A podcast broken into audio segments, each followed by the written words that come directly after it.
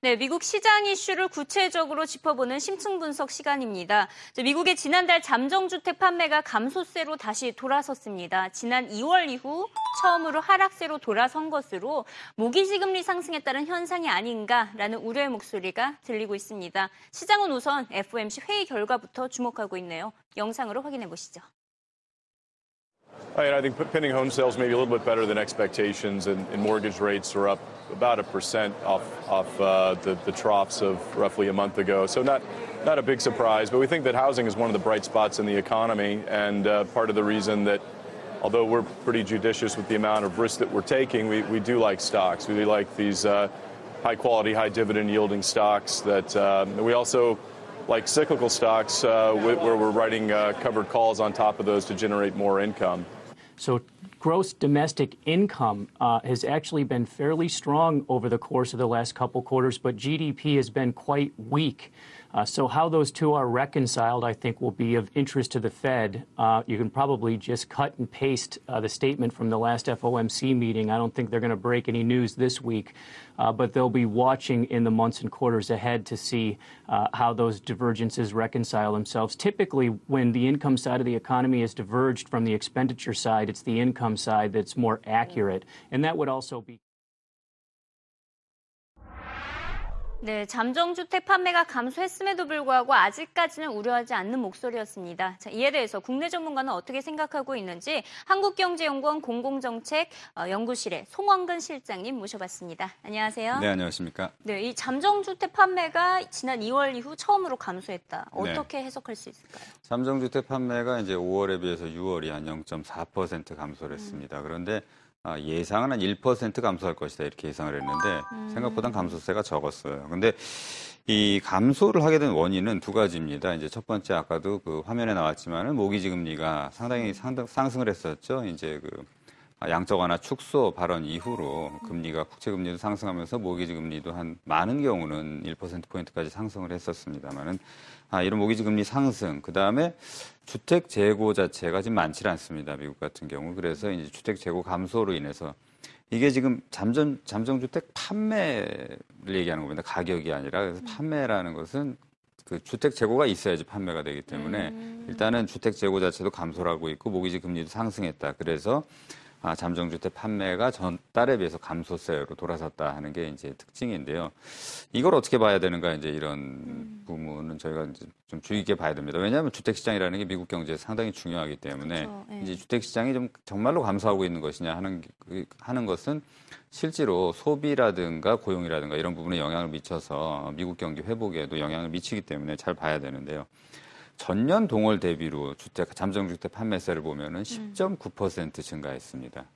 아, 그리고 그 전반적으로 봤을 때 예를 들면 신규 주택 판매도 아, 5월에 비해서 6월이 한 8.3% 증가를 했고요. 그러니까 이 지표만 가지고 가지고 주택 시장이 지금 아, 지금 부진한 거 아니냐 이렇게 보기는 좀 어렵다 이렇게 말씀을 드릴 수가 있습니다. 그렇지만은 아, 주의할 점은 분명히 모기지 금리가 상승을 했기 때문에 그런 부분이 주택 시장의 개선, 회복을 제약할 수 있다는 점에서는 하나의 그 아, 워닝 사인이 될 수는 있- 있겠지만은 이것이 이제 주택 시장 부진이 진짜로 이어져서 아, 이것이 이제 아, 소비나 고용 회복도 제약을 하고 성장도 제약을 함으로 인해서 이제 미국의 경기 회복이 늦어지는 거 아니냐 이런 우려까지 가기 좀 어렵다 이렇게 말씀드릴 수가 있습니다. 실제로 뭐 신규 주택 판매도 늘었고 네. 연간으로 따지면 이 잠정 주택 판매가 10.9%나 늘었다는 그렇습니다. 것은 놀- 놀라운 기록이네요. 네.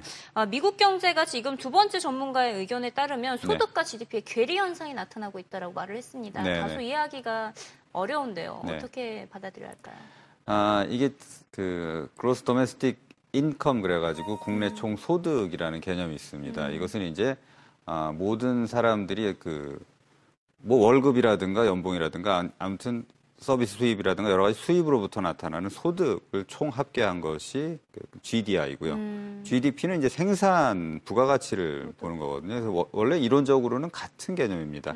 다만 차이가 있다면 GDI 같은 경우는 교육 조건이 반영이 돼서 교육 조건의 개선이냐 악화냐에 따라서 실질적으로 무역에서 이득을 받느냐 손실 받느냐 그 부분이 들어가는데 미국 경제는 뭐 워낙에 그 국내 경제가 큰 나라이기 때문에 그걸로 인해서 GDI, GDP가 그렇게 차이가 나지 않습니다. 근데 그 실제로 추정을 해보면은 GDI랑 GDP가 특히 이제 분기 추정 같은 경우는 조금 다르게 나타나요. 근데 GDI가 좀 더 정확한 게 아니냐 이렇게 얘기하는 사람들이 있습니다. 근데 지금 문제가 되는 것은 뭐냐면은 GDI하고 GDP가 분기별로 보면은 상당히 좀 최근에는 차이가 났습니다. 그러니까 아, 1분기를 보면은 그 1.7% 성장을 했다. GDP를 보면 이렇게 나오는데 GDI 보면 한 2.5% 이렇게 나오거든요. 아, 그러니까 이것이 그 지금 최, 최근에 아, 고용의 회복세라든가 이런 것을 봤을 때 GDP가 정확하게 지금 추- 측정이 되고 있는 것이 아니라 좀 아, 낮게 아, 낮게 측정이 되고 있는 것이 아니냐. 실제 경제를 반영하는 데 있어서 GDI가 더 정확한 것이 아니냐. 그래서 아, 괴리 현상을 얘기하고 있는데요. 장기적으로 보면은 이게 GDI, GDP 괴리 현상은 크지 않습니다. 거의 같게 나가고요. 뭐 작년 같은 경우를 봐도 어, 뭐 1.8에서 2.2 이런 수준 정도의 차이였습니다. 큰 차이가 안 나는데 아, 지금 좀 재미있는 현상이 뭐냐면은 그 GDP 그 추정하는 그 방식에 있어서 조금 차별성이 나, 그 생겼습니다. 예를 들면은 예전 같으면은 R&D 투자라든가 아니면은 그 지식 자산이라든가 이런 거에 대해서는 아, GDP에 포함을 안 시켰는데 아, 최근에 이제 포함을 시키기 시작을 했습니다. 근데 이것이 아, GDP 전체로 보면 한 3% 정도가 늘어나는 효과가 있다. 근데 이것은 뭐 그 성장률에는 영향을 미치지 않는 게 GDP 성장률에 영향을 미치지 않는 게 1929년부터 GDP를 측정을 했기 때문에 그때부터 전체가 이제 그 데이터가 달라지는 겁니다. 그러니까 성장률에는 크게 영향을 미치지 않습니다. 그래서 이게 바뀜으로 인해 가지고 GDP, GDI 괴리가 축소되는 거 아니냐 이렇게 얘기하는 사람들인데 그런 거는 아니라고 보고요. 그래서 지금 아무튼 문제는 GDI가 더 정확한 거 아니냐. 그렇다면 미국의 경기 회복세가 더 빠른 거 아니냐 이렇게 예측을 할 수도 있다는 얘기죠. 그렇다면 원래는 그렇게 큰 차이가 나지 않는데 네. 1분기에 이렇게나 많이 차이 났던 건 주요 원인을 이 고용 시장에서 찾아볼 수 있는 건가요? 고용 시장에서 찾아볼 수 있는 건 아니고 그거는 정확하게 말씀드리긴 어렵습니다. 어떤 부분에서 차이가 났는지 모르겠지만 아무튼 고용 시장을 봤을 때 고용 시장의 회복세를 봤을 때는 GDI가 지금의 경제 상태를 더 정확하게 반영하고 있는 거 아니냐 지금 이렇게 얘기를 하고 있습니다. 이 GDI와 GDP 전체적인 개념은 국내에도 뭐 똑같이 적용할 네 수 있는 그렇습니다. 거죠? 예. 예, 앞으로 그렇다면 투자 전략은 어떻게 생각하시나요? 아. 지금 미국 경제 같은 경우는 그렇습니다. 이 지금 금융 시장이 그 상당히 좋았거든요. 지금 최근 한 4년 동안 글로벌 금융위기 이후에 4년간 지금 이 금융시장, 특히 주식시장을 보면은 상당히 오름세를 보이고 있는데 이것은 사실 전후 어, 최대로 긴, 가장 긴, 롱기스트 붐이라고 지금 볼 수가 있습니다. 근데 이게 주로 어디에 근거를 했었냐면은 이 역시 통화 완화 정책에 근거를 했다. 특히 양적 완화에 근거를 했다고 말씀드릴 수가 있는데 양적 완화를 축소하겠다는 얘기가 나오니까 금방 또 이 주식시장이 꺼졌다가 또 다시 축소는 상당히 좀 늦춰, 늦춰 질 수 있다. 굉장히 신축적으로 하겠다. 이렇게 얘기를 하니까 다시 주식시장이 오르는 형- 현상을 나타냈거든요. 그래서 양적 완화의 축소를 언제부터 시작할 것인가, 뭐 9월이 됐든 12월이 됐든 시작은 하긴 할 텐데 언제 시작할 것인가, 규모가 어떻게 될 것인가, 그리고 추세에 따라서 아, 상당히 영향을 받을 것이라고 보여지고요. 그 다음에 아, 경제 지표가 어떻게 나오느냐도 상당히 중요합니다. 야- 경제 지표가 또 양적 완화의 축소 내지는 그렇죠. 뭐 여러 가지를 결정할 수 있는 부분이기 때문에 이런 부분들을 종합해서 볼 때 양적 완화는 축소를 할 것이라고 보여지고요. 어, 떻게 되든 장기가 됐든 단기가 됐든 축소를 할 것이라고 보여지고 미국 경제는 조금 좋아진다 하는 측면을 봤을 때 지금 상당히 좀 판단하기는 어렵습니다. 이 지금이 이제 주식 에 대한 투자를 할 때냐. 앞에서는 이제 주식을 사는 것이 좋다고 얘기를 화면에서는 얘기를 했었는데 상당히 좀 판단하기 어려운 상황인데 마지막으로 있는 게 지금 15,000원이 넘어가는 상황이고 뭐 최고치를 지금 상당히 오랫동안 기록을 하고 있고 그다음에 말씀드렸다시피 전후 최대로 긴 장기간의 아, 주식시장 붐이기 때문에 아, 지금 상당히 좀 높아져 있는 상황 아니냐 그런 부분을 고려해서 투자 전략을 결정해야 되지 않을까 이렇게 보고 음, 있습니다. 이미 높아져 있는 상황이다라고 네네, 그렇습니다. 진단하시는 거죠. 예. 네, 이번엔 또 일본 이슈로 넘어가 보도록 하겠습니다. 일본과 중국을 둘러싼 경고성 메시지가 최근 들어서 계속해서 들리고 있는데요. 일본의 대규모 경기 부양 정책이죠. 아베노미스가 실패하게 된다면 지난 2008년 리먼 브라더스 사태와 맞먹는 상황이 발생할 수 있다는 경고성 메시지가 월스트리트 저널을 통해서 전해졌습니다. 유로존 경기 침체, 중국의 경기 둔화, 이제 아베노믹스 실패라는 악재까지 더해진다면 세계의 경제에 전해질 충격은 상당할 것으로 보입니다. 무엇보다 일본의 국가 부채 규모가 GDP의 2.5배에 달하고 있는 점이 가장 우려스럽다는 지적인데요.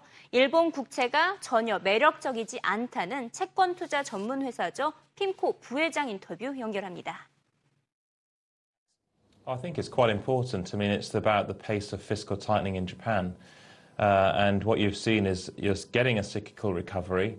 Uh, there are concerns that this, no one wants to repeat the mistake that Japan made before by hiking its consumption tax. So that's why you're seeing these articles out that about Abe has apparently asked for a menu of options going forward. I mean, what you're seeing is a cyclical upswing. You've had a weaker yen, which clearly is positive for the economy. Uh, inflation's beginning to pick up, partly because of the yen is weaker. You've got better sentiment. But in order to get a sustained improvement and inflation rising on a sustainable business, on a sustainable basis, sorry, you clearly need real wage growth, which requires structural reforms to occur in the economy. Uh, so that's the key one. Politically, it's the most challenging because it requires Abe to take on the vested interests. The tail risk in terms of the market is much greater because Abenomics is such exceptional policy measures. Uh, so we don't think Japanese bonds are very attractive. We think the front end of the 네, 아베노믹스 실패 가능성에 대한 소식이 계속해서 들리고 있습니다. 자, 이에 대한 우려 어떻다고 보십니까? 그래서 뭐 아베노믹스의 성패가 상당히 중요하다는 말씀 드릴 수가 있죠. 뭐 아베노믹스가 실패를 하게 된다, 아니면 성공을 하게 된다. 왜 중요하냐면 뭐 일본 경제가 그동안 20년 동안 침체돼 있던 상황이고 그렇지만은 세계 3대 세, 3위의 경제 대국이고 그래서 이 경제 대국이 방향이 어디로 가느냐. 가 굉장히 중요하기 때문에 이게 실, 성공을 한다면은 뭐 세계 경제에 긍정적인 영향을 주겠지만은 음. 만약에 실패를 하게 된다면은 아, 글로벌 경제라든가 글로벌 금융시장에 미치는 그 아주 그 아주 나쁜 충격은 상당히 클 것이다 이렇게 말씀드릴 수가 있습니다. 조금 전에 말씀드렸다시피 뭐 리만 브라더스 때만큼의 음. 더한 충격이 올 수도 있다 이렇게 얘기를 했었는데 자 그럼 아베노믹스의 성패가 무엇이냐 한번 생각을 해볼 때 아베노믹스가 성공한다는 것은 일본 경제가 성장을 하고 디플레이션에서 벗어난다는 얘기입니다. 아, 그랬을 때 이 우려가 나오는 것은 만약에 성장에 실패를 했을 때 성장에 실패를 했을 때 지금 나타나고 있는 것은 일본 경제가 그동안에 여러 가지 정책을 썼는데 가장 큰 정책이 재정 정책을 통해서 경기를 부양을 하려고 했던 건데 안 됐고 그 바람에 일본의 그 국가 부채는 엄청나게 커졌습니다.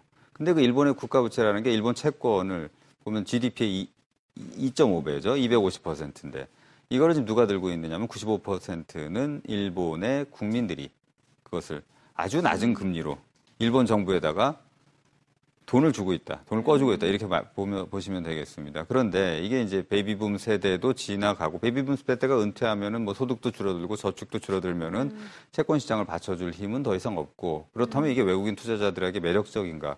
아, 매력적이지 않다는 게 조금 전에 나왔던 얘기인데요. 네. 그렇게 되면은 그래서 아베노미스가 실패하게 되면은 금리가 상승하겠죠. 그러면은 일본 정부 입장에서는 그 채권을 사들여야 됩니다. 지금보다 더한 양적 완화 정책을 써야 될 겁니다. 음. 그러면 이게 어떻게 되느냐? 아, 이 금리는 상당히 상승한 상태니까 사람들의 생활 수준은 더 떨어지죠. 생활 수준이 떨어지니까 이것은 일본 채권을 국채를 더 이상 사들일 수가 없고 이러다 보면은 금리 상승 그다음에 국채는 더 이상 그 sustainable 지속적이지 않고 그다음에 인플레이션이 커다란 인플레이션이 올 수가 있다. 이렇게 말씀드릴 수가 있죠. 이게 뭐 글로벌 금융시장이나 글로벌 경제에 미치는 영향은 상당할 것이다. 특히 글로벌 금융시장에 미치는 영향은 상당히 파괴적으로 다가올 수 있다 하는 것이 아, 말씀을 드릴 수가 있는 아베노믹스가 실패했을 경우입니다. 그렇죠. 예, 근데 지금 뭐 여러 가지 문제점이 있는데 이런 우려가 나타나는 이유는 뭐 여러 가지가 있습니다만 아베노믹스가 지금 뭐 세 가지 화살 얘기를 합니다. 이제 첫 번째는 통화 완화 정책, 이제 양적 완화 포함해서 돈을 막, 막 상당히 많이 풀어가지고 인플레이션 오히려 인플레이션율을 높이겠다 하는 것이고요.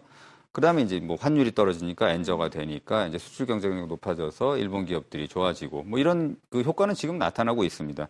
두 번째가 이제 재정 지출 늘리는 건데 경기 부양책을 늘, 재정 집행을 늘리면은 사실은 뭐 이것이 경기에 단기적으로는 그 긍정적인 영향을 미칠 수는 있습니다만은 뭐 장기적으로는 부정적일 수 있고요. 또 이제 재정 건전성에 문제가 생깁니다. 재정 건전성이라는 건 지금 국가 부채가 250%인 상황에서 상당히 심각한 상황인데요. 그러니까 재정 개혁도 필요하다. 그래서 나온 것이 이제 조금 전에 얘기했던 소비세, 판매세 인상과 관련된 것이죠. 그래서 네. 그 부분에 대해서는 논쟁이 있고요. 근데 마지막으로 가장 중요한 것은 역시 구조 개혁을 통해서 일본 경제가 성장하도록 만들어야 된다.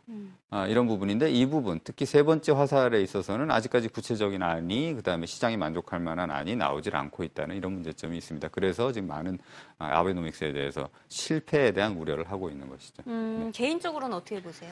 아, 저는 첫 번째, 두 번째 그 화살이라 그러죠. 통화 완화 정책이라든가 그다음에 재정 그 경기 부양책 같은 경우는 지금까지 많이 써왔던 거기 때문에 이것을 더 강하게 했다는 거 외에는 큰 차이를 못 느끼고 있고요. 그래서 재정, 재정 건전성을 위해서 소비세 인상 같은 것도 필요한데 이제 문제가 되는 건 소비세 인상을 해버리면 소비가 이제 줄어듭니다. 그렇죠. 소비가 줄어들고 이제 뭐 사람 소득도 좀 줄어드는 효과가 나타나고요. 그러다 보면 이것이 이제 아, 일본 경제가 회복하는데 약간의 그 제약이 될 수가 있고요.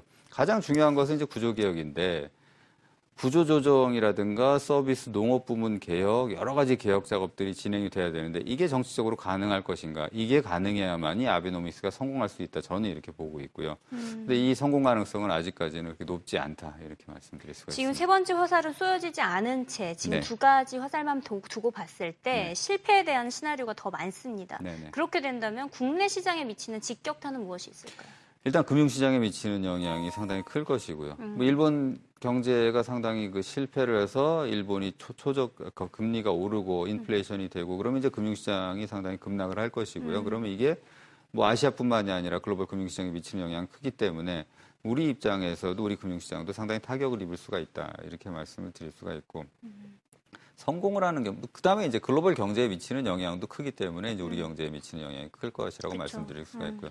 만약에 성공을 하는 경우에는 성공하는 경우에는 그 글로벌 경제에 긍정적인 영향을 미치지만은 사실은 뭐 우리 그 수출 경쟁력이나 이런 데는 조금 안 좋은 영향도 미칠 수가 있습니다. 그래서 아, 성공이냐 실패냐가 상당히 중요하긴 합니다만 성공했다고 해서 우리 경제에 항상 긍정적인 것만은 아니다. 그렇죠. 또 엔저가 끼어 있으니까. 네네 그렇습니다. 네, 오늘 말씀 감사드리고요. 네. 네, 다음 주에 또 찾아뵙도록 하겠습니다. 네, 감사합니다. 고맙습니다.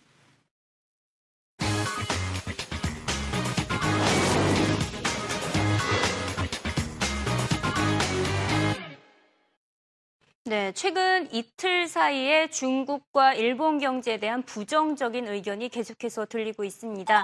내일 이 시간에는 과연 중국과 일본 경제가 침체에 빠진 것인지에 대한 분석을 들어보도록 하겠습니다. 월가 전문가들이 각각 중국과 일본 경제에 대한 전망을 내놓았는데요. 대부분 컨센서스가 부정적이었습니다. 이에 대해서 구체적으로 짚어봅니다. 자, 중국 경제는 오히려 침체기에 접어들었다. 아베노믹스는 실패했다라는 등 중국과 일본 경제에 대한 경고성 메시지가 쏟아지고 있죠. 아, 이런 말까지 들리고 있습니다. China risk following Japan into economic coma. 심지어 중국이 코마 상태에 놓여 있는 일본의 전철을 밟아가고 있다라는 표현까지 들리고 있습니다. 올 하반기에는 Watch Japan and China. 그나마 회복 기조를 보이고 있는 미국과 유럽이 아닌 불확실성으로 뒤덮여 있는 일본과 중국을 주목할 필요가 있겠습니다. 네, 지금까지 이승이었고요. 내일 이 시간에 다시 찾아오도록 하겠습니다.